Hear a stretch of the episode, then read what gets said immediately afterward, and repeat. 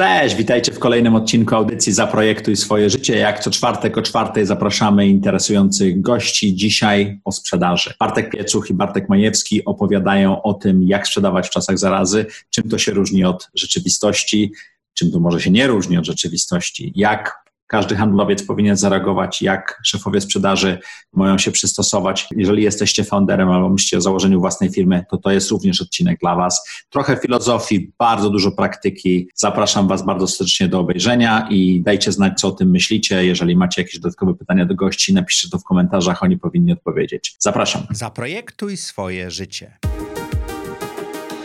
Zapraszam Was do mojej autorskiej audycji Zaprojektuj swoje życie.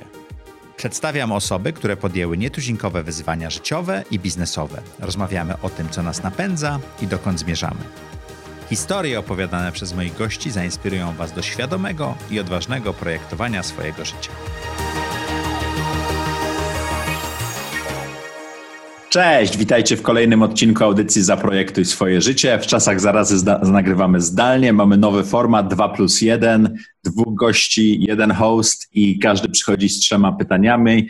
Rozmawiamy o tym, jak wygląda biznes i życie w czasach zarazy. Troszeczkę spekulujemy co do tego, jaka będzie przyszłość. Zapraszamy Was jak co tydzień. Puszczamy i archiwalne odcinki, i nowe, także jest dość duże pomieszanie. Mam nadzieję, że Wam się ta audycja podoba. Oczywiście Wasze komentarze i Wasze lajki, czy na YouTubie, czy na Apple Podcast są dla nas bardzo ważne i subskrypcje, ale całkiem niedawno otworzyliśmy Patronite'a. Jeżeli chcecie być współautorami tych, tej audycji, zadawać pytania, być wymienieni w kredytach, zapraszamy na Patronite łamane przez Z T Z. Panowie, witamy w audycji. Bartek Pieczuch, może przedstawisz się? Witam, ja się nazywam Bartek Pieczuch, jestem w tej chwili C E O Ask Henry. Od dwa tysiące trzeciego roku jestem na rynku startupów, między innymi rozwijałem Pracuj.pl, dział sprzedaży Pracuj.pl od dwa tysiące czwartego roku, a pomiędzy jednym a drugim wspierałem dużo różnych spółek technologicznych w Polsce i nie tylko w Polsce. Dziękuję. Bartku, Bartek a... Majewski, Kasberg, my się poznaliśmy w Right Hello dawno, dawno temu. Tak jest.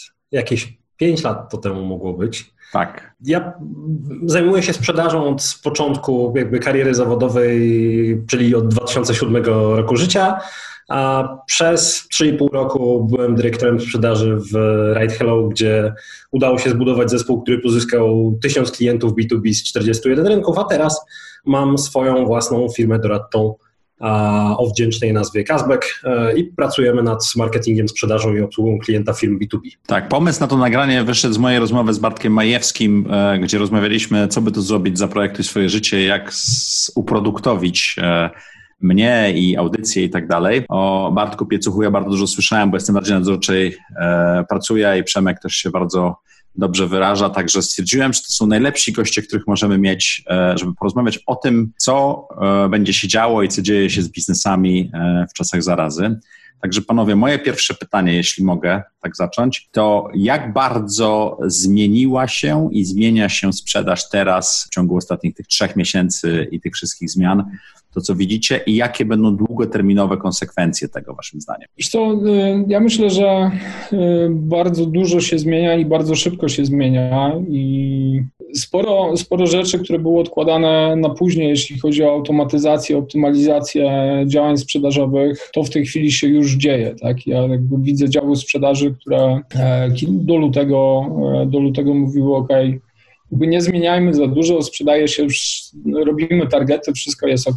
Dzisiaj te działy sprzedaży bardzo szybko, w, w szybkich sprintach wdrażają automatyzację, wdrażają, wdrażają C R M-y, optymalizują te C R M-y, robią bardzo dużo rzeczy, których, które powinny im po prostu pomóc albo przetrwać, albo powinny pomóc im urosnąć w tej całej sytuacji, więc wydaje mi się, że to oczywiście wszystko zależy od scenariusza, jak, jak, jak, jak to się wszystko potoczy, tak? Jak długo firmy będą się wstrzymywały z pewnymi decyzjami, jak od strony makroekonomicznej ta cała sytuacja się dla nas wszystkich skończy, ale, ale wydaje mi się, że teraz jest czas takiej sprzedaży w dużym skupieniu, w skupieniu na szczegółach, jakby w mod- mod- przy mądrym reach-outie, przy mądrych działaniach sprzedażowych. To jest to, co... Czyli o, o narzędziowienie się, tak?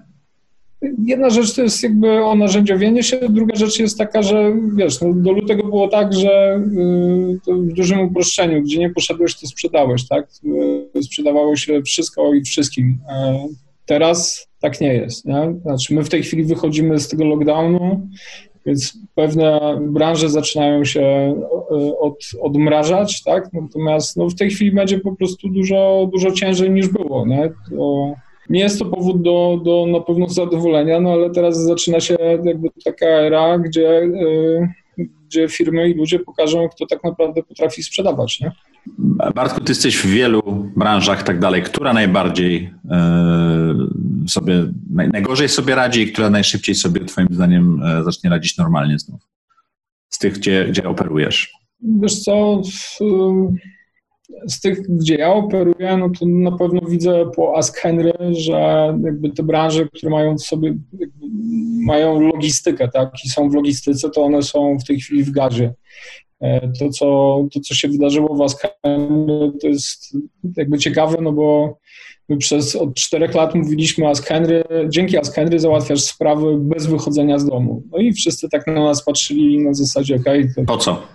po co i tak dalej, nie? Dzisiaj to nabiera wydźwięku takiego, wiesz, bezpieczeństwa, nie? Okej, okay, mam magiczną wycieraczkę, dostanę wszystko na wycieraczkę, jakby nie muszę, nie? Więc jakby my mieliśmy to szczęście i, i widzę też po, po niektórych software house'ach i firmach technologicznych, że nie wiem, czy firmy gamingowe, czy firmy, które gdzieś tam pracują dla, dla dużych korporacji, które w tej chwili pchają pieniądze w e-commerce, to, to jest po prostu dobry czas, tak? Nie, nie pracuję w farmacji, przy koncernach farmaceutycznych, ale to jest do, dosyć oczywiste, to co się dzieje. A jak duże wzrosty widzieliście w Ask Henry przez, ten, przez marzec i, po, i kwiecień? Wiesz co, no widzieliśmy na poziomie pięćdziesiąt procent, jeśli chodzi o, o ilość zleceń.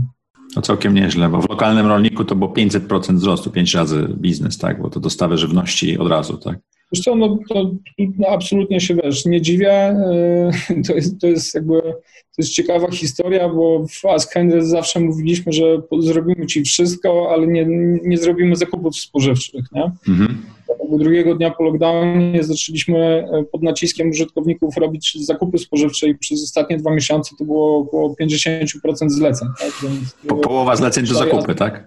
czterdzieści procent, czterdzieści parę, tak? Później są zakupy z, z aptek, zakupy z, z drogerii, więc jakby nam się totalnie świat poprzewracał do góry nogami, no ale jakby z, to dobrze, tak? Z, z naszego punktu widzenia to, to dobrze i traktuję to, szczerze powiedziawszy, jako tej całej tragicznej sytuacji, którą absolutnie się nie cieszę i jakbym mia- ja miał decydować, to nie chciałbym, żeby ona była, ale jakby mam świadomość tego, że prezent od losu jako firma dostaliśmy, tak? Jak, jak też zresztą sporo innych firm.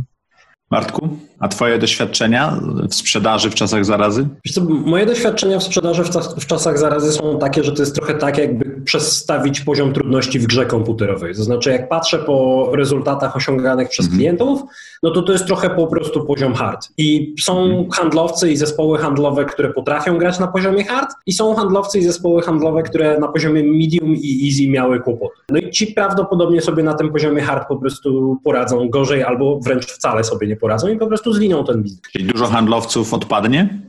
Ja jestem przekonany, że lustrzanym odbiciem, drugą stroną monety, o której mówił Bartek, czyli automatyzacji, pewnego rodzaju uprocesowienia, onarzędziowienia się, to z drugiej strony są zwalniani handlowcy i po prostu dwadzieścia procent, trzydzieści procent, czterdzieści procent, zależnie jak Dario z ślepnąc od świateł się zatrzyma, ile tam się tych handlowców znajdzie procent, no to tyle zostanie zwolnione, ale generalnie jakby automatyzacja powoduje, że ludzie, że można robić mniejszą ilością ludzi w danym zespole ten sam albo lepszy wynik.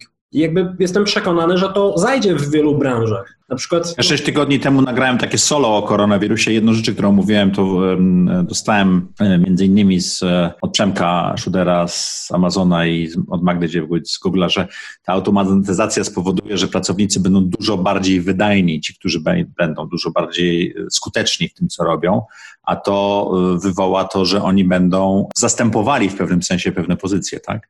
Ale ty, Bartek, dużo pracujesz, bo masz swój roll down szary, który tutaj przed nagraniem komentowaliśmy, że jest taki piękny i nie powinien powinien spaść na to nagranie, ale powiedziałeś, że jesteś od telekonferencji do telekonferencji. To jak twoja praca się zmieniła?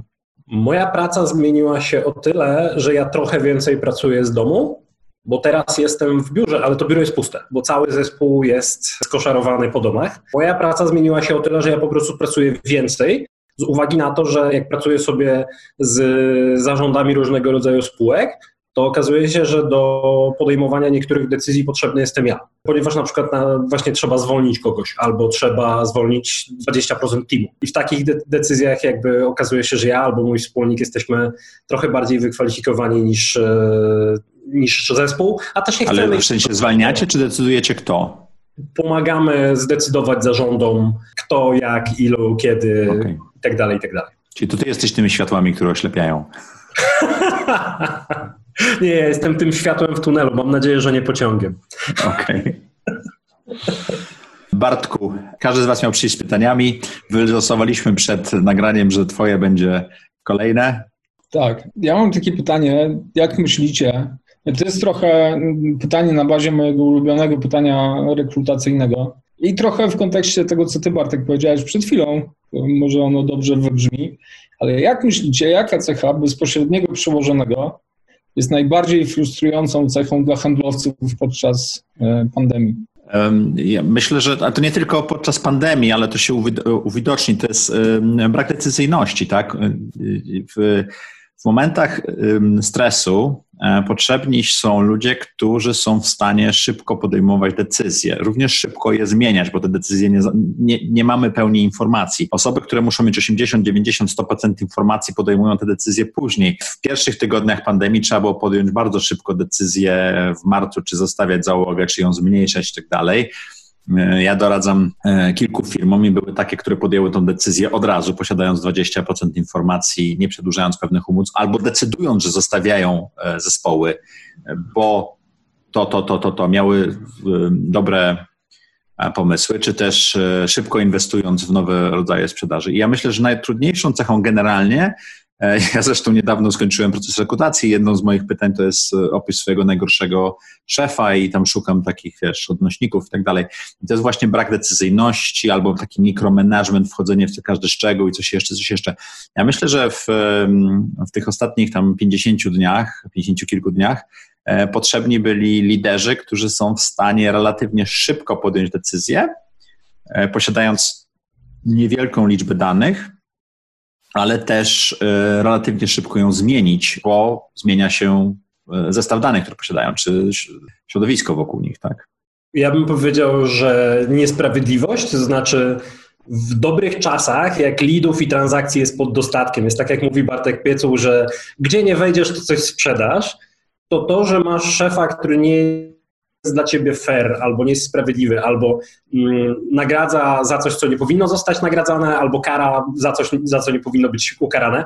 E, nie ma większego znaczenia, no bo wszyscy i tak sprzedajemy i wszyscy jesteśmy bogaci i właściwie idzie dobrze i jak, jakbyśmy tej piłki nie kopnęli, tak strzelamy bramki.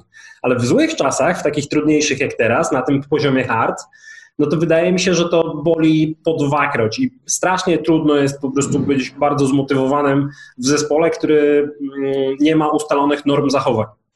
Więc ja bym powiedział, że to jest niesprawiedliwość.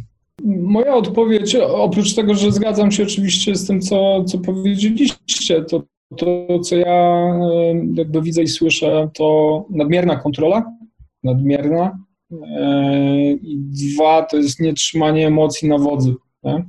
I oczywiście to jakby nietrzymanie emocji na wodzy nie jest łatwe, jeżeli się ma dostęp do, do wszystkich danych, wie się jak wygląda sytuacja finansowa firmy, jak wygląda cash flow i tak dalej, nie? Ale wydaje mi się, że to jest jakby taka dobra cecha na teraz, na teraz lidera, który po prostu jest w stanie wytrzymać presję, jest w stanie jakby tym spokojem zarazić ludzi do tego, żeby w sposób uczciwy i ciężki pracowali na to, żeby wyjść jakby z tej całej sytuacji.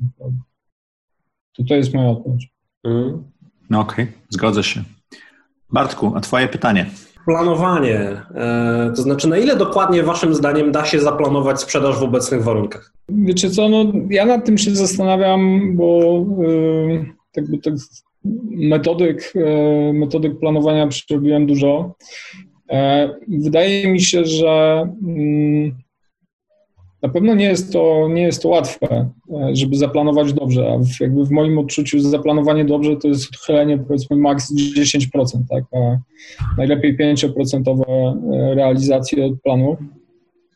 Natomiast myślę, że z każdym dniem i z każdym tygodniem będzie więcej danych, które będą pokazywały, w jaki sposób, jak się kształtuje ta nowa dynamika sprzedaży, tak? I myślę, że to co, to, co jest ważne, jeśli chodzi o planowanie, to żeby nie, nie przykładać jednego, jednej kalki do wszystkich osób w zespole, tylko obserwować sobie jakby te dynamiki na, na różnych osobach, grupować je, wyciągać, wyciągać wnioski.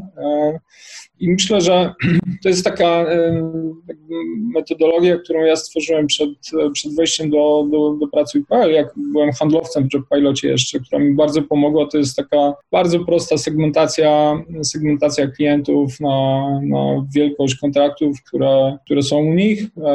Myślę, że jakby segmentacja bardzo mocno pomaga w tym, żeby ten porządek zachować w danych, żeby móc właśnie prognozować, przewidywać jak najlepiej to, jak ta nowa dynamika będzie wyglądała.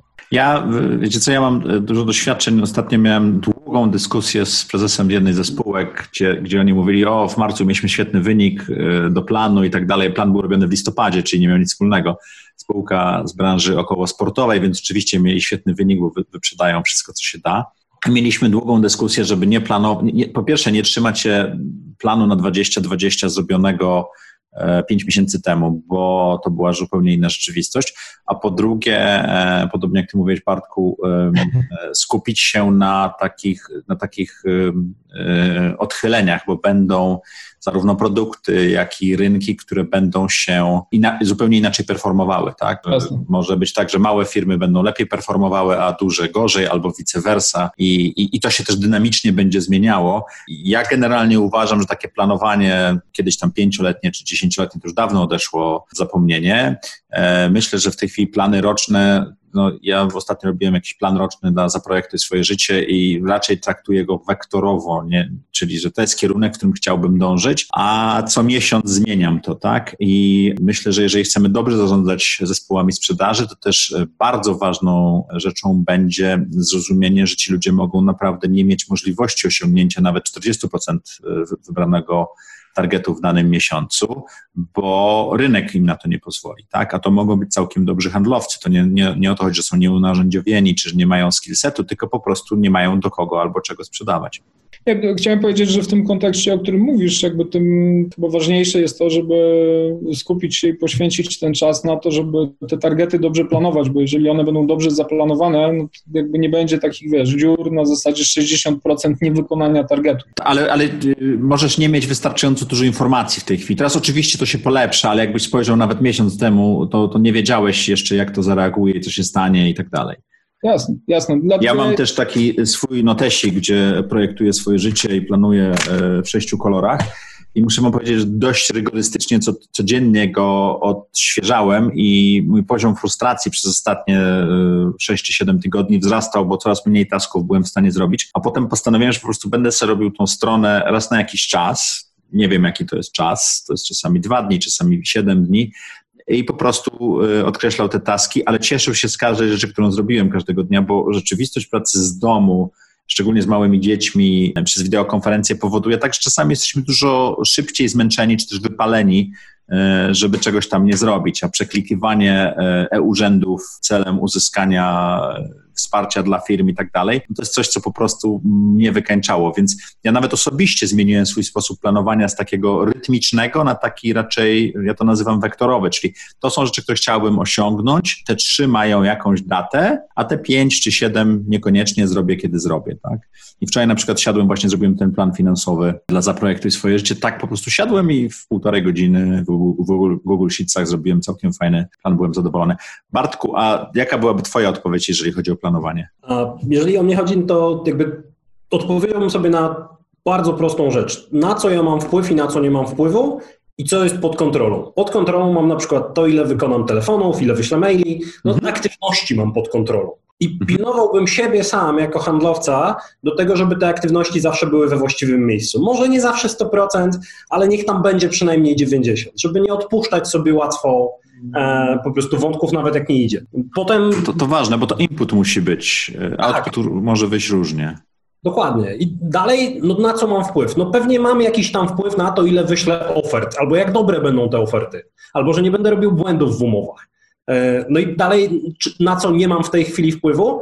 Na performance tych aktywności, ale te aktywności muszą być, bo może się okazać po prostu, że one nam skonwertują na pięćdziesiąt albo siedemdziesiąt procent, ale nie na zero. I po prostu w większości przypadków, które ja teraz oglądam, nawet tych beznadziejnych, tych w firmach, które straciły, nie wiem, osiemdziesiąt albo dziewięćdziesiąt procent przychodów, to nadal jest to dość akcjonalna rada, to bym kombinował, czyli ustawiłbym sobie target tygodniowy, czy wysłałem te pięć ofert, a poza tym... Czyli nie sprzedażowy, tylko aktywnościowy.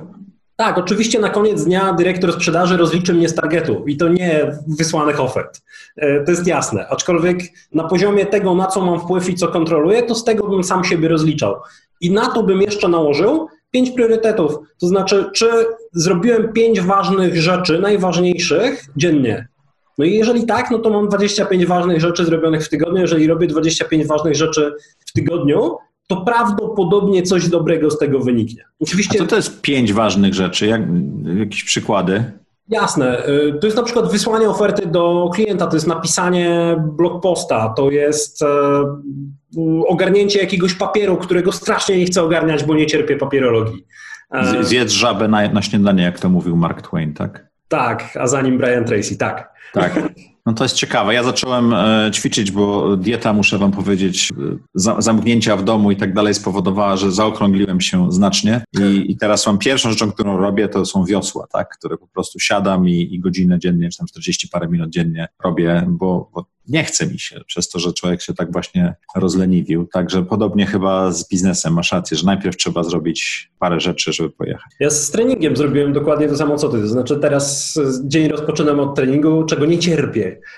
No to właśnie było moje kolejne pytanie do was. Właśnie, jak sobie radzicie z fizycznością? No to dobrze, dobrze, to znaczy, że to naturalnie idzie rozmowa. Jak sobie radzicie z swoją fizycznością w tym zamknięciu i tak dalej i utrzymaniem pewnego ducha, że się tak wyrażę, akcji, a również siły witalnej w ciele? Bartku, jak już zacząłeś, to dajesz. No ja, ty, tak jak mówiłem, staram się robić trening codziennie. Wychodzi mi w dwóch trzecich przypadków i jakby to jest duży sukces jak na mnie. To jest jakby pierwsza rzecz. Druga rzecz jest taka, że mi z kolei odwrotnie niż tobie, ja zrzuciłem osiem kilo Eee, ostatnio. A jak to zrobiłeś? To offline musimy porozmawiać. Bardzo prosto, słuchaj, trzeba się strasznie dużo martwić obecną sytuacją i wystarczy. Nie jest to najbardziej lightowa kuracja odchudzająca, ale jakby działa.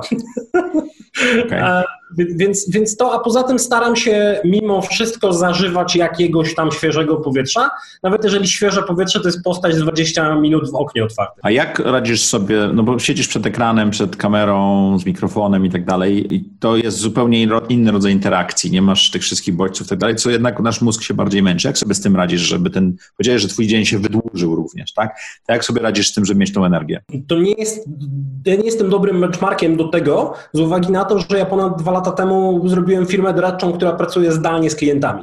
Stąd dla mnie to jest norma, tylko teraz norma trwa dziewięćdziesiąt minut dłużej. Czyli, czyli ty w pewnym sensie już e, przyzwyczaiłeś się do takiego modelu pracy, tylko masz więcej pracy. Dokładnie. Bartku, a ty? No, u nas, u nas było, słuchajcie, tak, że my dwunastego albo trzynastego marca przeszliśmy na home office jak dziewięćdziesiąt procent naszych klientów i od tamtego, od tamtego czasu do chyba tydzień temu pracowaliśmy w trybie kryzysowym.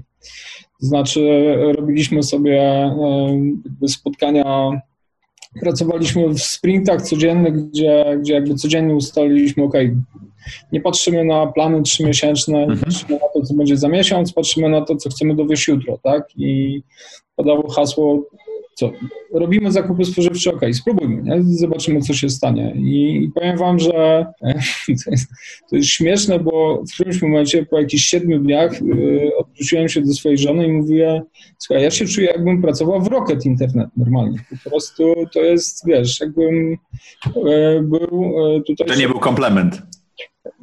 Nie będę, nie będę robił tutaj deep dive'u, niech każdy jak sobie oceni, niech sobie każdy to oceni, natomiast stwierdziłem, że no jakby to daje bardzo fajne efekty, ale pożera bardzo dużo, pożera bardzo dużo energii. W którymś momencie odświeżyłem sobie aplikację Seven, nie wiem czy kojarzycie, ale ją polecam. To jest taka aplikacja, gdzie masz jakby siedem prostych ćwiczeń, które robisz chyba przez siedem minut i jakby nie potrzebujesz żadnych narzędzi do tego. Ja też jakby, jeśli chodzi o sporty, to, to gram w tenisa i gram w piłkę nożną, natomiast jak widzę siłownię, to przechodzę na drugą stronę ulicy. Natomiast tutaj stwierdziłem, że po prostu no, coś trzeba robić, tak? Bo, bo siedzenie przy biurku, tak intensywna praca, e, ja bardzo szybko widziałem, że to, że to po prostu jakby źle na mnie, źle na mnie wpływa, tak? E, więc... E, W którymś momencie stwierdziliśmy z całym zespołem, bo wszyscy byli zmęczeni, stwierdziliśmy, okej, dobra, to luzujemy sobie trochę tą dyscyplinę, skracamy spotkania codzienne, robimy sobie w środę przerwy, żeby złapać trochę, złapać trochę oddechu, ale tak naprawdę po siedmiu, po siedmiu tygodniach, słuchajcie, pewnego dnia y, y, podszedłem do mojej żony, powiedziałem, słuchaj, sorry, ale ja wrócę jutro. Złapałem, złapałem plecak, pojechałem gdzieś tam do lasu, do domu moich rodziców, musiałem odtajać dwadzieścia cztery godziny i wróciłem naprawiony.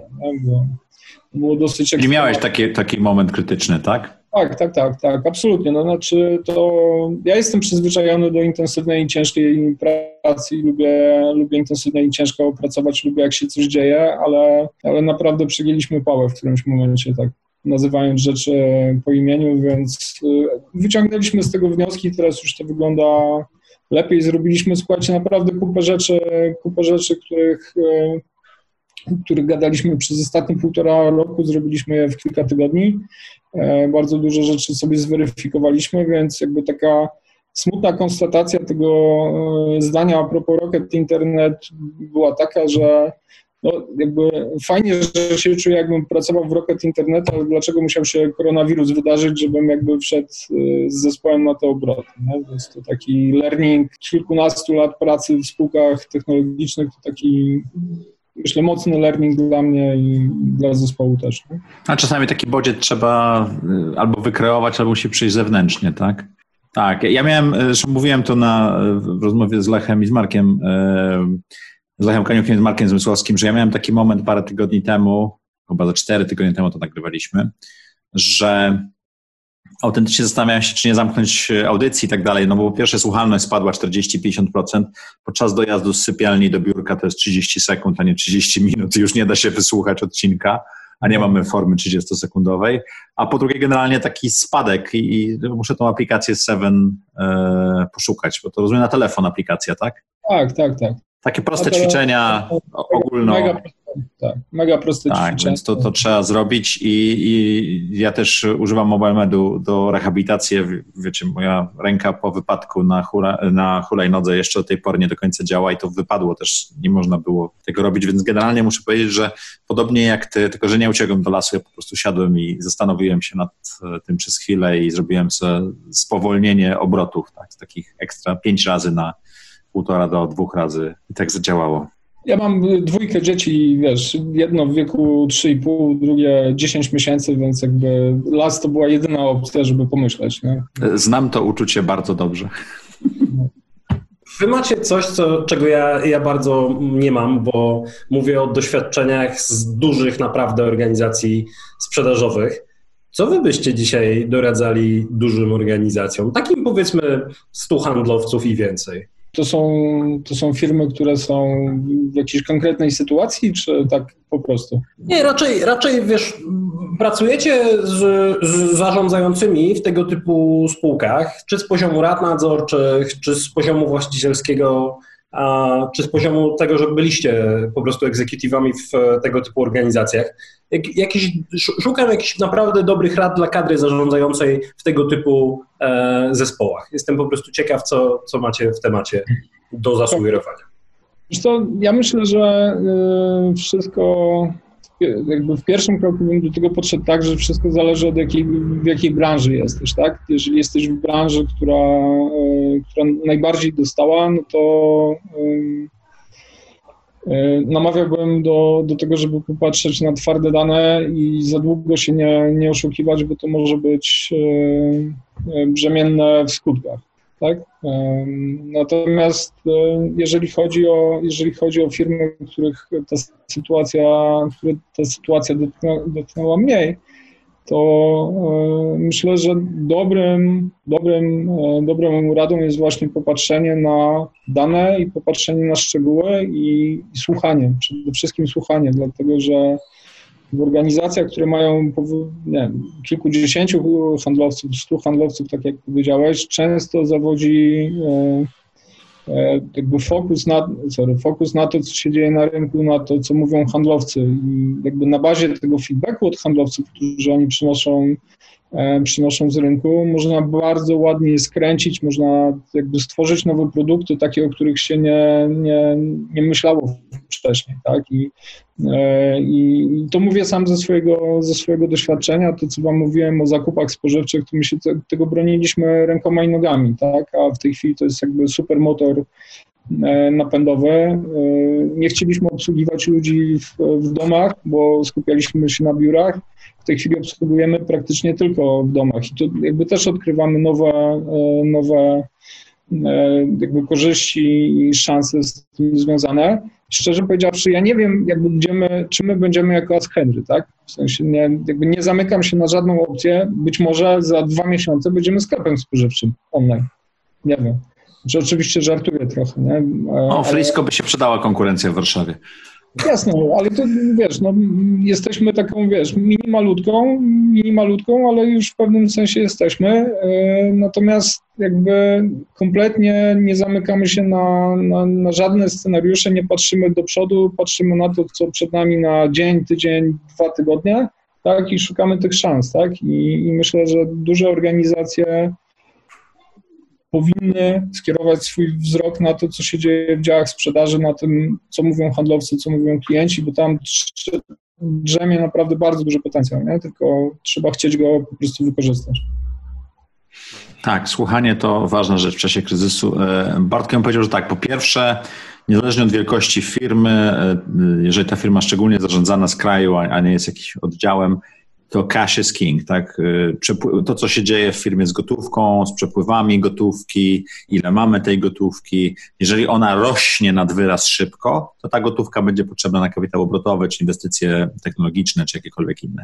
Jeżeli ona się skurczyła o dwadzieścia, osiemdziesiąt procent cokolwiek, no to tym bardziej, ile mamy na przetrwanie, co trzeba zrobić. Więc to powinien być filtr, przez który patrzymy praktycznie na całość działalności firmy, czyli jak to wpływa na przepływy gotówkowe w firmie, czy to akumuluje, czy zużywa kasę, więc to byłoby pierwsze.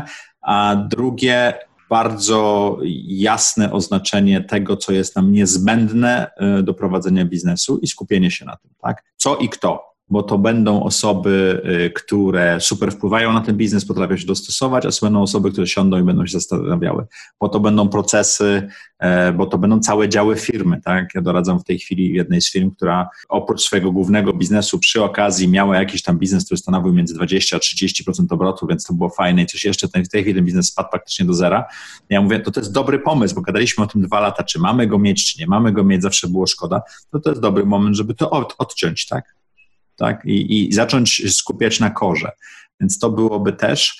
Um, oprócz cash is king, um, ja mam takie powiedzenie, które jest trudne, ale ja jeszcze nigdy nie zwolniłem handlowca za szybko. Nigdy nie popełniłem tego błędu, że jeżeli ktoś nie performował, performował to ja go za szybko zwolniłem, potem żałowałem. Zawsze daje się drugą, trzecią i czwartą szansę i to jest też taki moment, żeby zastanowić się, czy ci ludzie w tej nowej rzeczywistości będą korem naszej organizacji, czyli będą w tym głównym strumieniu, gdzie będziemy się rozwijali, albo czy potrafią tam dojść, bo to niekoniecznie muszą mieć te wszystkie cechy. Jeżeli mają zdolność uczenia się i my jesteśmy w stanie ich nauczyć, no to takich osób oczywiście nie chcemy się pozbywać, ale jeżeli te osoby totalnie sobie nie radzą, to może to nie jest dla nich firma czy branża. Fajne, fajne. O, teraz Cię słychać, ale słabo. Strasznie twarde, ale to, to jest chyba twardy czas. Nie, ale no wiesz, no nie, nie, rozróżnijmy czas yy, decyzji biznesowych i decyzji ludzkich. Będziemy podejmowali decyzje, że rozmawiałem z firmami, które postanowiły zachować swoje zatrudnienie na pewnym etapie. gdyż wypracowały dużo zysków i są firmami małymi, czy rodzinnymi, czy jakimiś innymi i postanowiły się trzymać tego, bo mają takie wartości. I ja to szanuję i ja to rozumiem. Rozmawiałem z firmami, z firmami które po, postanowiły, że dwadzieścia procent zarobków na wszystkich stanowiskach, a na wyższych nawet większy procent zarobków zostanie obcięty. To też jest decyzja. Więc możesz w dowolny sposób tym sterować, pod warunkiem, że znasz swoje realia biznesowe, znasz swój y, przepływ gotówki i zapasy gotówki, które ci wystarczą. Tak? Jeżeli przetrwanie firmy versus bycie miękkim jest na wadze, no to, to wtedy decyzja, wiesz, pytanie, czy chcesz być miłą osobą, która od nowa zaczyna biznes, czy twardą osobą, która rozwija na nowo biznes. Dziękuję. Eee, dawajcie dalej z pytaniami. Powiem wam tak, ja od, od jakiegoś czasu zastanawiam się, jest takie powiedzenie, że wszystko, wszystko jest po coś. Jak myślicie, po co jest ta cała sytuacja z koronawirusem? Ja spróbuję. Nie wiem, nie wiem czy dobrze rozumiem twoje pytanie, Bartek, ale, ale spróbuję. Jakby ta sytuacja jest po to, żebyśmy tam, gdzie zdołamy, ją wykorzystali, bo stwarza ona pewne nowe otwarcia na wielu rynkach. Weźmy sobie, nie wiem, rynek restauracyjnych. Mnóstwo restauracji się nie otworzy. Po prostu się nie otworzy. One dotąd były, a teraz już ich nie będzie. Więc te, które się otworzą, będą miały jakiś tam rynek do zagospodarowania, na którym od strony podażowej wycięło iks igrek zet procent firm. Ale ludzie... popyt też się zmniejszył. Na pewno, na pewno tak. Pytanie, czy podaż nie, zmi- nie, nie zmniejszyła się bardziej od popytu. I nie wiem, czy restauracje są tutaj najlepszym przykładem, ale jestem przekonany, że na koniec y, tego wszystkiego, co się teraz dzieje, a ten koniec kiedyś nadejdzie w ciągu tygodni, może miesięcy, a, no to będzie dużo mniej firm, a ludzie nadal będą chcieli realizować swoje potrzeby. I tu będzie strasznie dużo okazji, strasznie dużo nowych otwarć, strasznie dużo pretekstów do tego, żeby zakładać startupy, a, żeby robić ekspansję biznesów. Y, I myślę, że jeżeli po coś to ma być, no to po to. Chociaż cała ta sytuacja na y, obecny moment, a rozmawiamy piątego maja? czwartego maja. Warto odnotować datę, bo teraz wszystko się zmienia bardzo szybko. A... Tak, od, od nagrania do emisji możemy, możemy być już nieaktualni. Tak, dokładnie. I w związku z tym jakby ta sytuacja jest straszna, ale jeżeli ma być po coś, no to po to, żeby stworzono, żeby stworzyły się okazje i żebyśmy mogli je w jakiś sposób wykorzystać. Ja chyba nie wierzę w po co, w sensie taką jakąś zewnętrzną siłę, która e, to zrobiła, ale e, po tym, co Bartek mówił, e, ja bym dodał e, parę rzeczy. To jest taki kryzys po, popytowo-podażowy, którego nie mieliśmy jeszcze chyba e, za naszych pokoleń. To przypomina trochę recesję tam między dwudziestymi a trzydziestymi latami w Stanach Zjednoczonych i, i to, co się działo w Niemczech i tak dalej, więc jest dużo rzeczy. I czytałem bardzo dobry artykuł, chyba w Politico albo w The Atlantic, nie pamiętam, że tak naprawdę ta epidemia i te zmiany nie zmienią historii, tylko przyspieszą zmiany historyczne, które następują, takie technologiczne i tak dalej. To, które państwa będą miały większy wpływ na politykę światową, a to, które będą miały mniejsze, poniekąd zostanie przyspieszone tutaj. To, jakie technologie się rozwiną, to, co mówiliśmy, że ta digitalizacja wchodzi w sprzedaż yy, z pełnym otwarciem przesłony, tak? Tam nie ma żadnego, zastanówmy się, czy teraz, czy za rok, czy mamy pieniądze na to i tak dalej. Więc to z pewnością, ta digitalizacja następowała, firmy wchodziły, one stawały się bardziej efektywne i tak dalej, wygryzały konkurencję, tylko to było wolniejsze. Więc to wszystko się dzieje.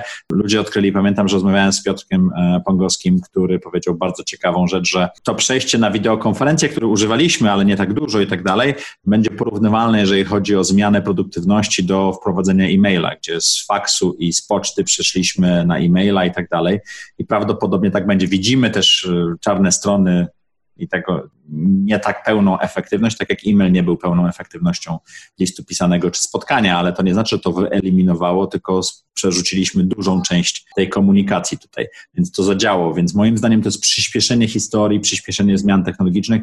Ja ostatnio mam takiego konika, czytam o zmianach ekologicznych, to co się dzieje, nie wiem, czy zobaczyliście, że tlenki azotu spadły niesamowicie, dwutlenek węgla i generalnie w tej chwili w Chinach dopiero zaczyna się podnosić zanieczyszczenie, jak to zadziałało i to jest pytanie, że naukowcy wreszcie mieli możliwość, żeby sprawdzić, co się dzieje, co działa. Są pewne prowincje w Chinach, które nie miały tak dużego spadku. Dlaczego? Dlatego, że tam produkują stala. Stali się nie przerywa produkcji, bo trzeba by piece wygasić, a rozpalenie pieców to jest długi i kosztowny proces i tak dalej. Więc to też było bardzo ciekawe, żeby zobaczyć, co wpływa. Cały obszar San Francisco, tam spadło osiemdziesiąt procent zanieczyszczenie w związku z mniejszym ruchem samochodowym i tak dalej. To bardzo, to chyba w Wall Street Journal, bo to jest taki dobry artykuł, e, bardzo polecam. To, co y, wydaje mi się, to jest również ta zmiana ekologiczne, tak? Jeszcze nie wiem, czy pamiętacie, trzy miesiące temu pożary w Australii były takim głównym tematem, o którym się rozmawiało, o którym wszyscy zapomnieli, tak? Ja myślę, że oprócz technologii, oprócz, oprócz ekonomii i tak dalej, szczególnie to młodsze pokolenie, które będzie nami rządziło za dwadzieścia trzydzieści lat, po pierwsze wycho- wychowa się, taki, taki dowcip słyszałem, że będzie pokolenie wychowane w kwarantannie przez rodziców, którzy masowo się alkoholizują, tak, żeby to przetrwać. Więc nie wiem, co to będą za rządzący, ale ono w pewnym sensie, dla nich ekologia będzie naturalna, a inne sposoby działania też, więc to bardzo mocno przyspieszy zmianę społeczną. Są też rzeczy, co do których mam pewną niepewność, może nawet obawę, tak, bo poziom kontroli społecznej też przyspieszy się, to co w Chinach było robione i tak dalej. Teraz, żeby móc lepiej kontrolować rozprzestrzenianie się choroby, będziemy oddawali pewne prawa, które mieliśmy. Słusznie lub nie, te prawa będą potem wykorzystywane przez rządzących w dobry lub zły sposób. Ciekawą rzeczą, którą ja zauważyłem a propos po co, jeżeli spojrzycie na rządy, które są kierowane przez kobiety, czy Finlandia, czy Nowa Zelandia, czy nawet Niemcy, tak, one zdają się radzić sobie trochę lepiej, en masse, ja nie mówię o poszczególnych krajach, z tym niż rządy, które są przeprowadzone przez takich liderów, na których zwracaliśmy uwagę, czy Trump, czy Putin. Jeżeli spojrzymy na Rosję, ona w tej chwili w ogóle sobie nie radzi, za chwilę będzie kolejnym ogniskiem, tak? Więc tutaj jest pytanie też, czy to nie będzie taki bodziec dla pewnych zmian społecznych, które trwają, ale czy one po prostu nie przyspieszą. Nie wiem, czy odpowiedziałem na twoje pytanie po co, ale dość szeroko o potencjalnych zmianach. Myślę, że to jest jakby super, super ciekawe to, co, co mówicie i to jakby pełna, pełna zgoda z tym, z tym przyspieszeniem. To ja sobie trochę przypominam, słuchajcie, czas, jak sprzedawałem ogłoszenia internetowe, wtedy, kiedy ogłoszenia internetowe stanowiły zero przecinek zero zero zero zero jeden procent rynku, tak? A jakby medium głównym to była Gazeta Wyborcza tej grubości z, z ogłoszeniami. Gazeta Praca, która była grubości książki telefonicznej. Dokładnie tak, dokładnie tak. I wtedy często w momentach, kiedy dzwoniliśmy do klientów, to najpierw opowiadaliśmy, co to jest internet w ogóle. Więc teraz, jak patrzę na tą sytuację, to ja widzę ten switch, widzę, jak dużo ludzi w ogóle zaczyna korzystać właśnie z Zooma, z jakichś narzędzi, które, nie wiem, dla nas są normą w startupach od tam kilku lat, tak? Nagle są jakby odkrywane przez, przez rynek masowy, więc jestem absolutnie przekonany, że to pomimo całej tej tragiczności i tej sytuacji, to, to jest super czas do tego, żeby, żeby tworzyć nowe przedsięwzięcia, tworzyć nowe modele biznesowe. Szczególnie, że w tej chwili myślę, że firmy, które są wiodącymi graczami na rynku, często, często stoją w jakimś rozkroku, nie wiedząc, w którą stronę pójść. I to, to z, z tego punktu widzenia też jest dobry, dobry czas. Plus to jest w ogóle dobry czas, słuchajcie, do tego, że jakby nie musisz mieć idealnego produktu, tak? To znaczy możesz mieć totalnie prowizoryczny produkt, który daje jakąś wartość, tą, która jest w tej chwili potrzebna. I on jest good enough, tak? On jakby nie musi mieć super U X, on nie musi być ekstra kolorowy, nie musi mieć pięknego loga i aplikacji natywnej na wszystkie platformy, tak? Ważne, żeby po prostu jakby dostarczał ci to, co, to czego potrzebujesz. Więc to odnosząc się, Bartek, do tego, co, co mówiłeś, nie? Jakby w pełni się, w pełni się pod tym podpisuję.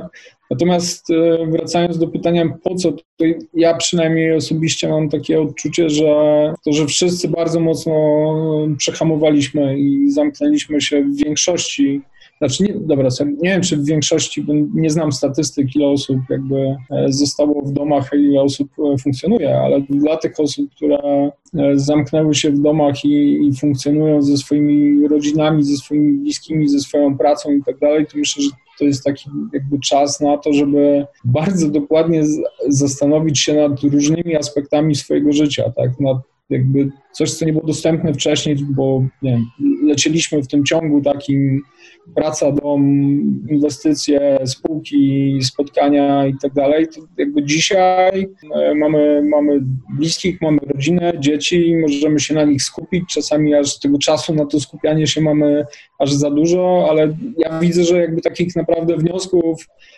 wniosków a propos i podejścia do pracy, i podejścia do, do życia, podejścia do innych osób, podejścia do bliskich, to, to jest bardzo dużo we mnie, bardzo dużo dookoła mnie i wydaje mi się, że to wszystko, jakby całe nasze życie i nasze funkcjonowanie, ono będzie inaczej wyglądać, tak?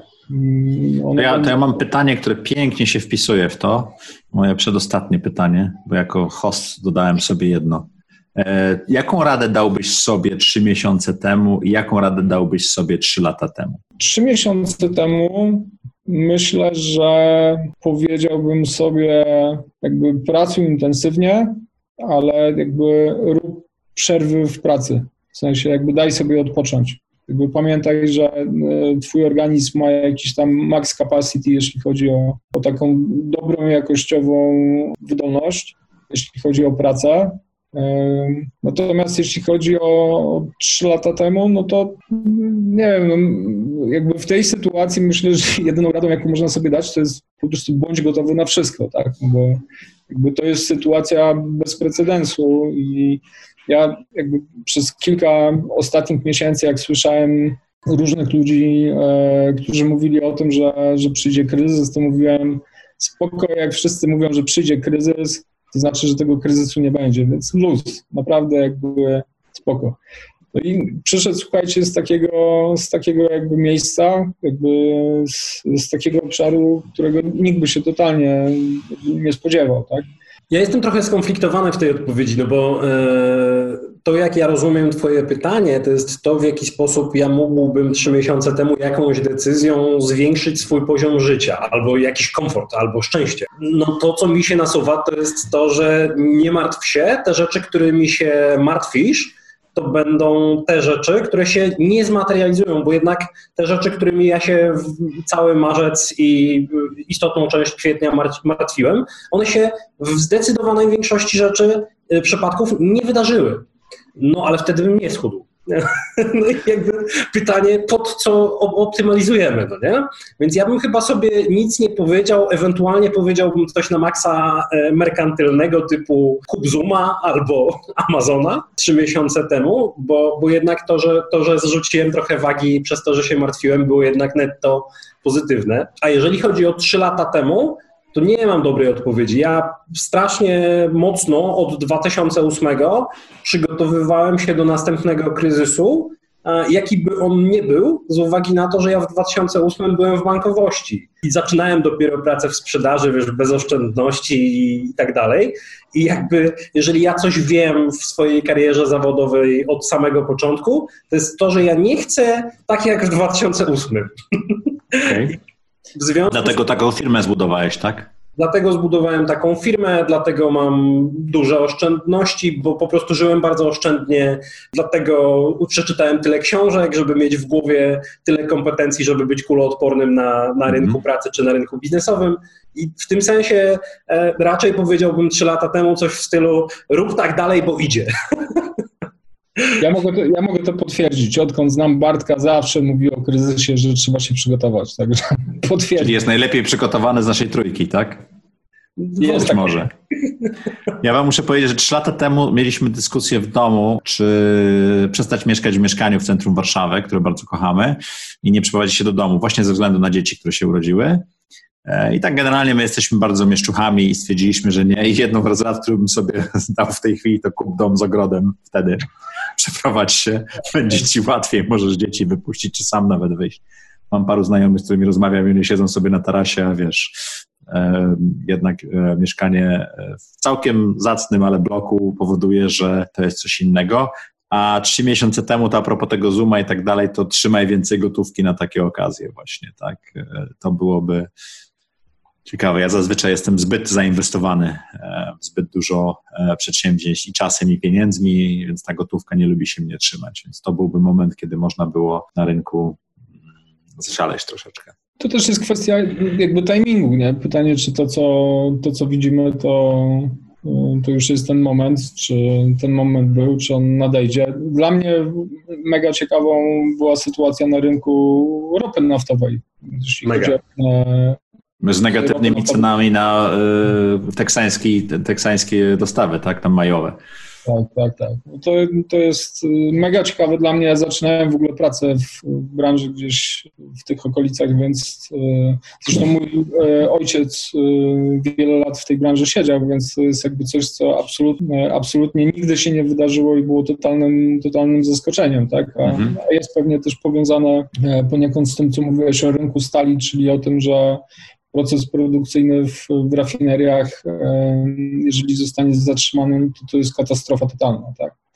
A tam miałeś trzy rzeczy, które się nałożyły. Z jednej strony bardzo wysokie zapasy w Stanach, które były już pełne. Z drugiej strony ta kłótnia między Arabią Saudyjską a Rosją na rynku OPEC. A po trzecie to były kontrakty majowe i tam trzeba było wziąć dostawę, odebrać dostawę na koniec tam maja, więc to były krót, bardzo krótkoterminowe na początek maja, bardzo krótkoterminowe kontrakty, tak, ale nie było takiej sytuacji, chyba od stu dwudziestu do stu pięćdziesięciu lat na rynku ropy nie było takiej sytuacji, ale myślę, że to też jest ta przyszłość, przyspieszenie historii, ta przyszłość tego, co stanie się z energetyką, że ja śmiem twierdzić i mówię to od lat, że energia będzie tak tania jak komórki, że to nam jest ciężko uwierzyć, bo my jesteśmy w kraju opartym na energii węglowej i ta energia idzie do góry i tak dalej, i tak dalej.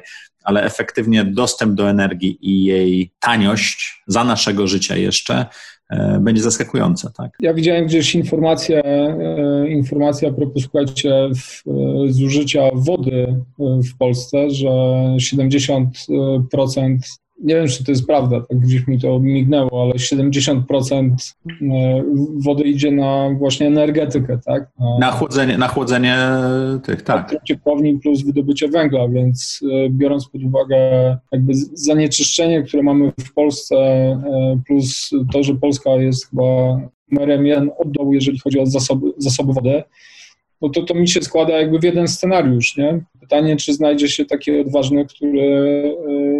który jakby da sygnał do tego, żeby to, żeby to zmienić, tak? A wiesz, to są te trzylatki, które alkoholizując się wychowujemy w kwarantannie.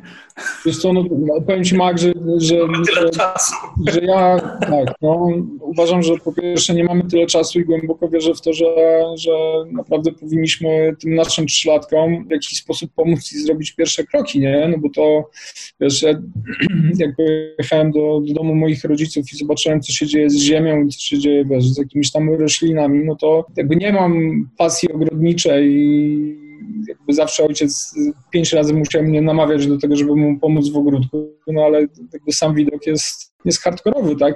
I biorąc pod uwagę to, co, to, co się w ogóle dzieje, jeśli chodzi o, o rynek produktów spożywczych teraz przez te ostatnie tygodnie, jeżeli dołożymy do tego jakąś jeszcze gigantyczną suszę, to naprawdę może być nieciekawie, tak? Startujemy z fajnego pułapu, bo Polska jakby dużo produkuje artykułów spożywczych i artykuły spożywcze mamy tanie w, w sklepach versus inne kraje w Unii Europejskiej, nie? Ale, ale myślę, że jakby trzeba, trzeba o tym pamiętać i trzeba coś z tym zrobić i, i chyba... To ja polecam, nie wiem, pewno nie oglądałeś, to ja Ci polecam odcinek z Michałem Pacą, który wyszedł w zeszłym tygodniu versus nagranie, a pewno parę tygodni temu versus publikacja tego materiału, gdzie Michał właśnie też był taką osobą, która robiła biznes, biznes, biznes, a w tej chwili próbuje naprawić świat, szczególnie wokół ekologii. Bardzo, jego zasadą generalnie w życiu jest, czy to, co będę robił, pomoże moim praprawnukom. I on na tym się skupia. Tak, coraz częściej w ogóle spotykam... Nie tylko ekologię generalnie, tak? Jasne, coraz częściej spotykam ludzi, którzy właśnie sobie, wiesz, w, jakby wplatają to do, do, do jakby swojego patrzenia, czy do swoich e, założeń, jeżeli chodzi o biznes i wydaje mi się, że to jest jakby, że to jest bardzo dobry, bardzo dobry kierunek, tak? Bo patrząc na całe... Jakby wszystkie inicjatywy, które gdzieś tam wyszły ze środowiska startupowego i tego, jaki drzemie potencjał w ludziach przedsiębiorczych w Polsce, to my naprawdę bylibyśmy w stanie bardzo dużo zrobić dobrego, jeżeli byśmy jakby nie funkcjonowali w trybie a ja z ręką na sercu też często w takim trybie funkcjon- funkcjonowałem właśnie jakby pełnego skupienia na, na biznesie, nie? I nie, nie widziałem tego odcinka, który na pewno był mega ciekawy, bo byłem skupiony na biznesie, tak? I nie mam jakby czasu na to... Nic żeby... minęło, słuchalność mi spadła czterdzieści do pięćdziesięciu procent, także rozumiem to. Poprawię się, nie? Poprawię się. Nie, nie, nie, to... nie, to nie o to chodzi. Ja po prostu zdaję sobie sprawę dokładnie z tego. Po pierwsze, nie ma czasu, bo nie jesteśmy w korkach, a po drugie skupiamy się na rzeczach ważnych, albo biznesie, albo rodzinie, bo jesteśmy, jedno jest w kryzysie, a drugie jest blisko nas, tak? To absolutnie to rozumiem. I jasne, i myślę, i myślę, że to jest jakby taki dobry czas do tego, żeby właśnie zrobić sobie jakiś taki nowy setup procentowy, jakby na co ja chcę, żeby moja energia, mój fokus i moje czynności po prostu szły, tak? Bo... Tym bardziej, że nasz, nasz czas tutaj jest ograniczony, tak? Więc możemy tylko tyle zrobić, tak? Dokładnie. Zgadza się. Słuchajcie, a propos y, tego, co się dzieje tutaj, bo ja chciałbym, żeby też troszeczkę praktyczności oprócz dyskusji było. Jaką radę moglibyście dać trzem osobom, tak? Jedną jest handlowiec, który w tej chwili jest i jest tak jak Bartek w dwa tysiące ósmym roku, czy dziewiątym, drugim, w pierwszym, drugim, trzecim roku swojej pracy, na czym się skupić, jak najlepiej zrobić. Drugą szefom sprzedaży, generycznym szefom sprzedaży, którzy są szefami sprzedaży od roku, dwóch, trzech, mają tam kilkuosobowy zespół i to zrobić. A trzecie, powiedziałeś, że środowisko startupowe jest takie agile'owe, tak? Takie giętkie, że jest w stanie dużo rzeczy zrobić. Więc pytanie, jak to, jaką radę tym trzem osobom różnym moglibyście dać? Rada dla handlowca, którą, której ja bym udzielił, to jest to, że musisz stać się tak dobrym, żebyś czuł się bezpiecznie. I musisz po prostu potwornie dużo czasu, wysiłku, energii, pieniędzy zainwestować w swoje kompetencje, bo nieważne, co będziesz w życiu robił, to te kompetencje już zawsze z tobą zostaną. Eee, jakby to jest taki stereotypowy... Eee, stereotyp... Jakie kompetencje to powinny być? Eee, ja, ja udzieliłem sobie odpowiedzi na to pytanie, które sobie zadałem w dwa tysiące ósmym właśnie, w taki sposób, że ja nie jestem najlepszy i nie będę najlepszy w niczym, bo bycie najlepszym to jest ściganie się z miliardem ludzi o setne sekundy. I mhm. zawsze będzie jakiś czterolatek w Chinach, który będzie lepszy od ciebie. W czymkolwiek, nieważne. W związku z czym ja sobie odpowiedziałem na pytanie, że muszę być najlepszy na osiemdziesiąt procent, ale w czterech rzeczach ja będę najlepszy na przecięciu tych rzeczy. I wyszło mi, że sprzedaż, zarządzanie, marketing i wystąpienia publiczne. I ja jestem jakby kombo tego typu rzeczy, gdzie w każdej z tych rzeczy jest mnóstwo ludzi, którzy są lepsi ode mnie, ale bardzo niewielu ludzi jest lepsza we wszystkich tych rzeczach ode mnie. Okej, okay. Czyli dla handlowca to jest skup się na rozwijaniu swoich kompetencji. Dla szefa sprzedaży?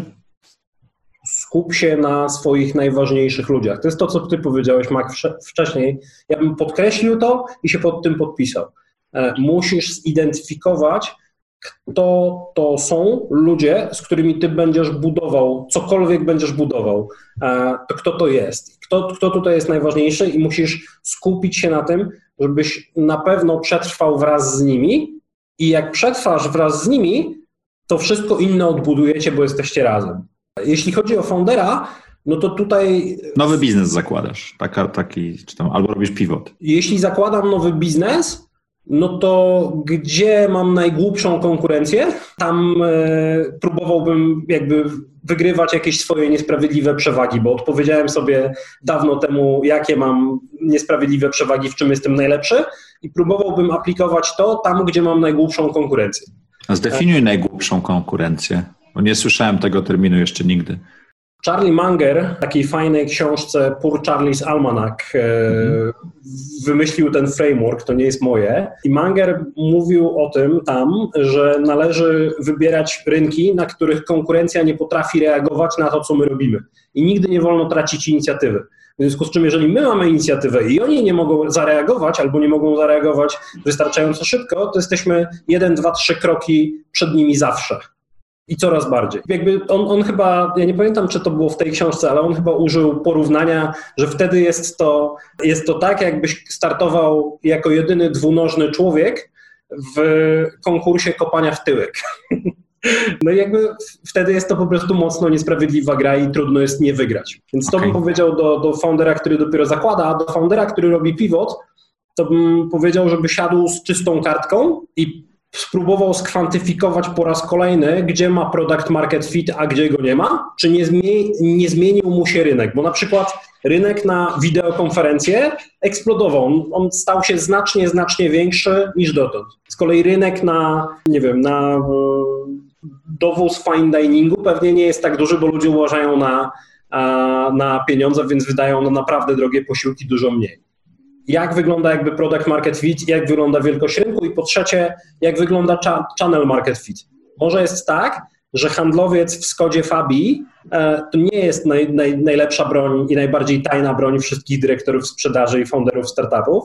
Może jest tak, że to, co mówił founder Versum w jednym z swoich podcastów, ma, ma o tym, że zasuwał pociągiem e, na spotkania, przez pierwsze półtorej roku, jeżeli ja dobrze pamiętam odcinek czasu, jest w tej chwili kompletnie niemożliwe i nie warto za tym tęsknić, bo też w kontekście tego, co mówił Bartek Pieczuch wcześniej. A co jeżeli jest tak, że jedną z ważniejszych rzeczy, które my możemy zrobić dla środowiska naturalnego, w którym żyjemy, jest zredukowanie ilości podróży handlowców o połowę. I możemy to zrobić za pomocą wideokonferencji. To prawda.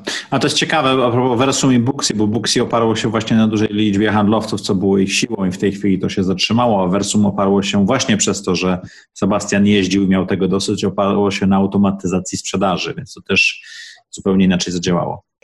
Ja myślę, że to, o czym trzeba, to, o czym trzeba pamiętać, to żeby robić swoje i wykonywać te czynności, które, czynności, które mogą się doprowadzić do sukcesu. Tak? Także to jest trochę to, o czym Bartek powiedział.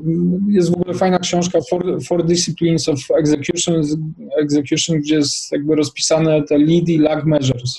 Gdzie lag measures to są wyniki sprzedaży, a lead measures to są te czynności, które się doprowadzają do tych wyników sprzedaży, więc jakby warto jest nie pękać, robić swoje, robić swoje codziennie, bo konsekwencja w pracy handlowca to jest podstawa i konsekwencja to nie jest, że robię sobie jakby przerwy tygodniowe na otwarcia, tylko codziennie dzielę dzień na te czynności, które mam do wykonania, czyli otwarcia, follow-upy, nie wiem, kole z, z klientami, jakaś tam oferty. Analiza, oferty, tak, i, i robię to codziennie. I teraz, jeśli robię to codziennie i robię to w sposób powtarzalny, to bardzo szybko jakby wychwycę to, co mi działa, a to, co mi nie działa. Bo praca z handlowca jakby polega nie na tym, żeby pracować ciężko, tylko żeby wykonywać to, co rzeczywiście działa, to, co jakby sprzedaje.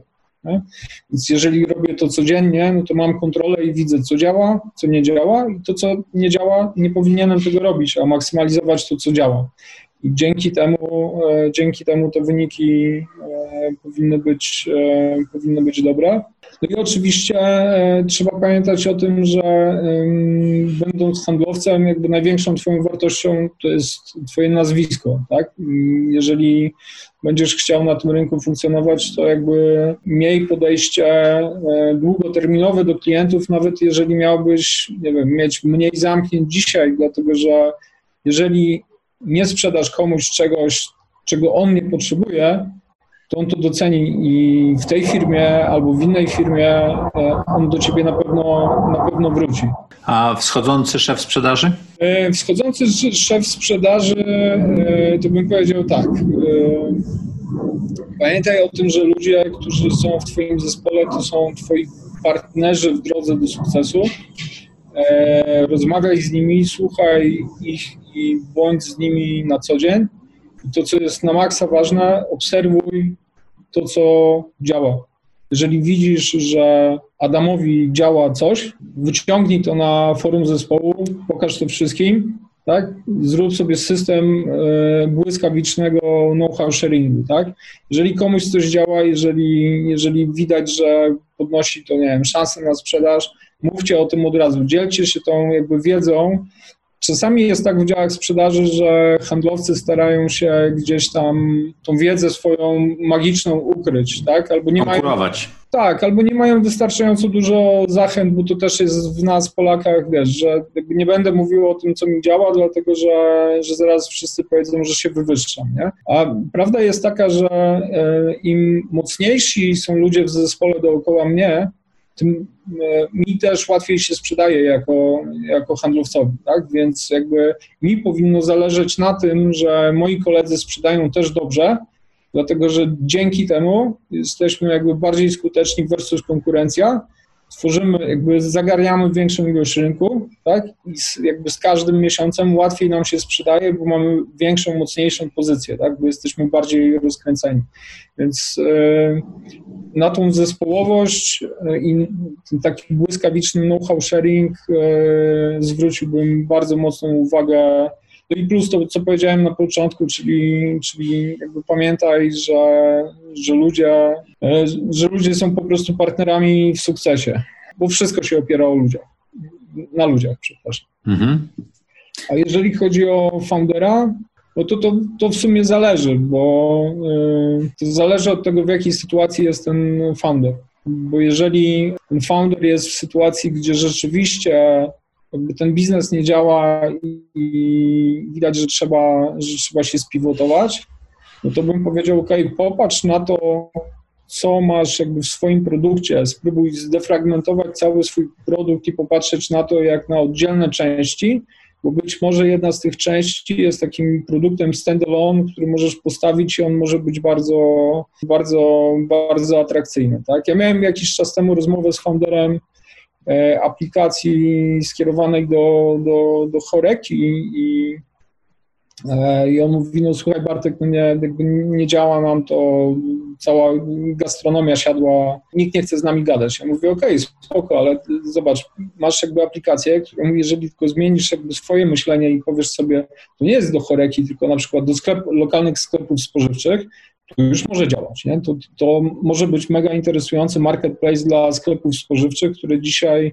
organizują sobie same własne dostawy, tak? Więc yy, nawet w takich sytuacjach beznadziejnych czasami popatrzenie sobie jakby z boku, yy, popatrzenie w inny sposób i porzucenie swoich założeń, co nie jest oczywiście łatwe samemu, ja sam o tym dobrze wiem, bo, bo też jako founder byłem w, jakby w takiej sytuacji, gdzie gdzie dużo ludzi widziało więcej rzeczy stojąc na zewnątrz niż ja widziałem ze środka, jakby pomimo swojego doświadczenia, ale dlatego, nie wiem, warto jest wyciągnąć rękę do kogoś, warto jest wyciągnąć rękę do swoich znajomych i, i z nimi na przykład jakby po, pogadać o tym, pokazać im, jak, jakie są mechanizmy pod spodem tego, tego produktu, tak?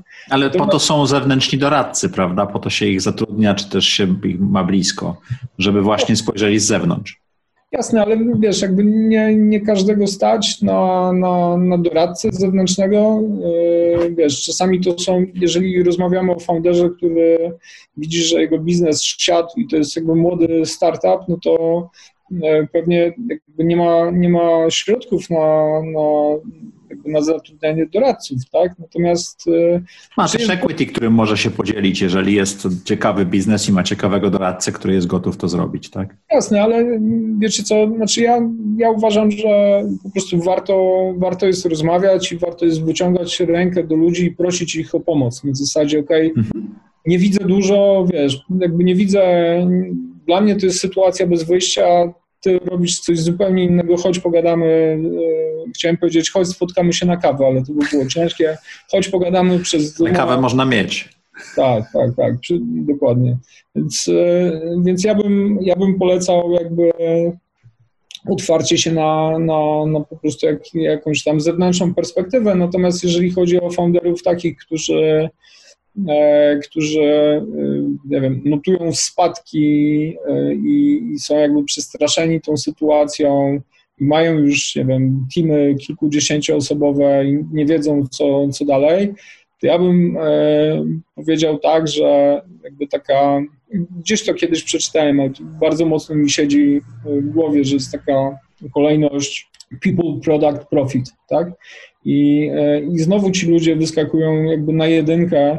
Więc jeżeli masz ludzi, którzy, z którymi już zbudowałeś ten, ten produkt i oni byli z tobą przez te lata i to gdzieś chwyciło i funkcjonowało, to, to jakby daj to zaufanie, daj to zaufanie ludziom, niekoniecznie sam jakby chwytaj za tą kierownicę i ciągnij ją do siebie, bo, bo im więcej głów, tym lepiej. I mhm.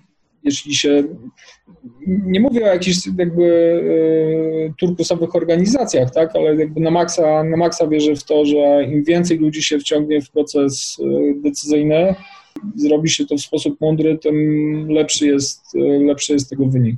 Tak? Nie, nie mogę się nie zgodzić. Ja myślę, że zadawanie sobie trudnych pytań, co jest zresztą motto naszej audycji, jest super ważne, ale czasami my możemy nie znać pytań, więc wtedy warto udać się do, do innych osób. Ja do Bartka zadzwoniłem, poprosiłem o pomoc, bo sobie powiedziałem, nie potrafię wymyślić, co z tym zrobić dalej. Dostałem potem takiego bardzo długiego maila, za co bardzo dziękuję, z rzeczami do przetestowania, także absolutnie. Ja, ja, ja też widzę swoją rolę w organizacjach, w których doradzam, właśnie pokazywanie takich zewnętrznych punktów widzenia i czasami pokazywanie lustra, bo, bo, bo ci ludzie stoją przed rozwiązaniem problemu, ale nie potrafią go zidentyfikować, to co, to, co mówiłeś. Jak wspominał Mark Twain, na którego się wcześniej powoływałeś, gdybym miał więcej czasu, napisałbym krótszy list. Tak. Nie, nie, był bardzo dobry, dziękuję ci ślicznie. Panowie, ostatnie myśli.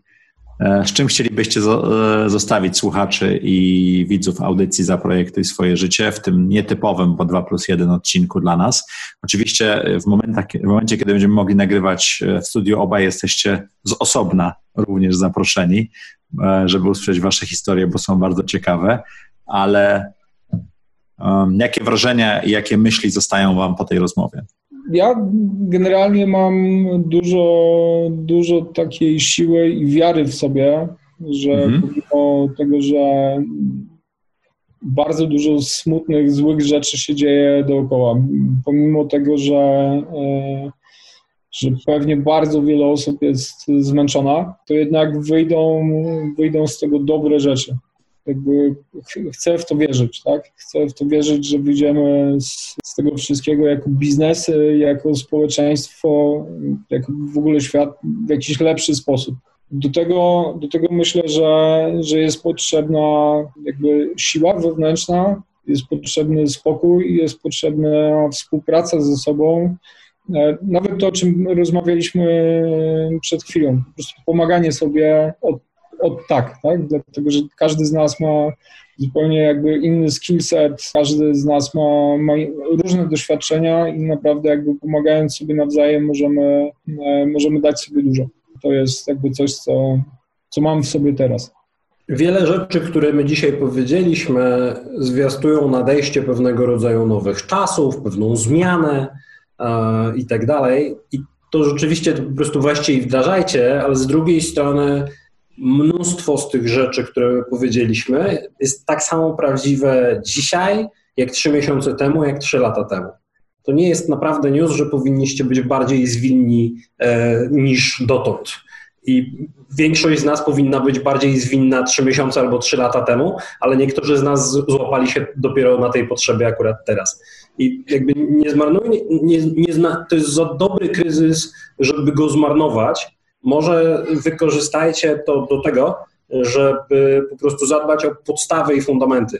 Może jest tak, że warto przeczytać tą książkę, o której wiecie, że chcecie ją przeczytać od dłuższego czasu, albo żeby wyrobić sobie ten nawyk, o którym od dawna myślicie, tylko jakoś nie mogliście się w sobie zebrać. Mac ma to pytanie, jakie trzy rzeczy możesz przestać robić, żeby... Jedną, trzy rzeczy za trzy lata, ale jaką jedną rzecz mógłbyś przestać robić dziś, tak? I to jest pytanie, które warto sobie zadać w kontekście tego, bo budowa nawyków według różnego rodzaju badań zajmuje od dwudziestu siedmiu do sześćdziesięciu sześciu dni. No i to jest dobry moment, skoro i tak mamy wielkie przerwanie nawyków, żeby oprócz tego, żeby wyrobić sobie nawyk konsumpcji alkoholu i denerwowania się na dzieci, to wyrobić sobie obok niego jeszcze jakiś inny, może zdrowy. No i tutaj, słuchajcie, w tym kontekście to ja mam swoje trzy grosze do dodania. Polecam Dajesz. książkę Atomowe nawyki, Atomic Habit, to jest po prostu rewelacja. rewelacyjna. Z tą książką nie rozstaję się od dziewięciu miesięcy i naprawdę zrobiła kolosal, kolosalną zmianę w, w moim życiu. No, także bardzo polecam. Tak, ja też bardzo polecam. Książka, która pomaga nam sterować tym, tym jakie nawyki mamy albo jak możemy zmienić, tak? I daje nam lepsze wytłumaczenie tego. Dokładnie tak. Dobrze, słuchajcie, ja mam po tym, co powiedzieliście w tej chwili, mam takie dwie myśli. Pierwsza to jest takie stare chińskie przysłowie, że najlepszy czas na zasadzenie drzewa był trzydzieści lat temu, drugi najlepszy dzień na zasadzenie drzewa to jest dzisiaj, więc to jest myśl, którą warto mieć, że to, to ta sytuacja nie zmienia aż tak bardzo, żeby nie zacząć właśnie robić czegoś na nowo, inaczej, lepiej. A druga, chciałem wam bardzo podziękować, bo rozmowy z mądrymi ludźmi bardzo mnie zawsze budują, dają mi bardzo dużo energii. Jestem ekstrowertykiem, więc nie wiem, co myślę, dopóki komuś tego nie opowiem albo ktoś mi tego nie powie. Ale rozmowa z wami, jeżeli chodzi o sprzedaż, tak dalej, dała mi bardzo dużo amunicji i przemyśleń do pomagania innym firmom, do mówienia im, co mają zrobić, bo to są takie drobiazgi, które rzeczywiście i trzy lata temu, i trzy miesiące temu były, ale też trzeba po prostu je zrobić, tak? A tej książki o execution nie czytałem, także właśnie dodałem sobie do listy do przeczytania w tym tygodniu. Polecam, polecam. Bardzo wam dziękuję, bardzo wam dziękuję za wysłuchanie lub też obejrzenie audycji Zaprojektuj swoje życie. Naszymi gośćmi był Bartosz Pieczuch i Bartosz Majewski, dwóch Bartków, bardzo dziękuję. dwa plus jeden w audycji Zaprojektuj swoje życie, jak co tydzień w czwartek o czwartej. Do usłyszenia i do zobaczenia.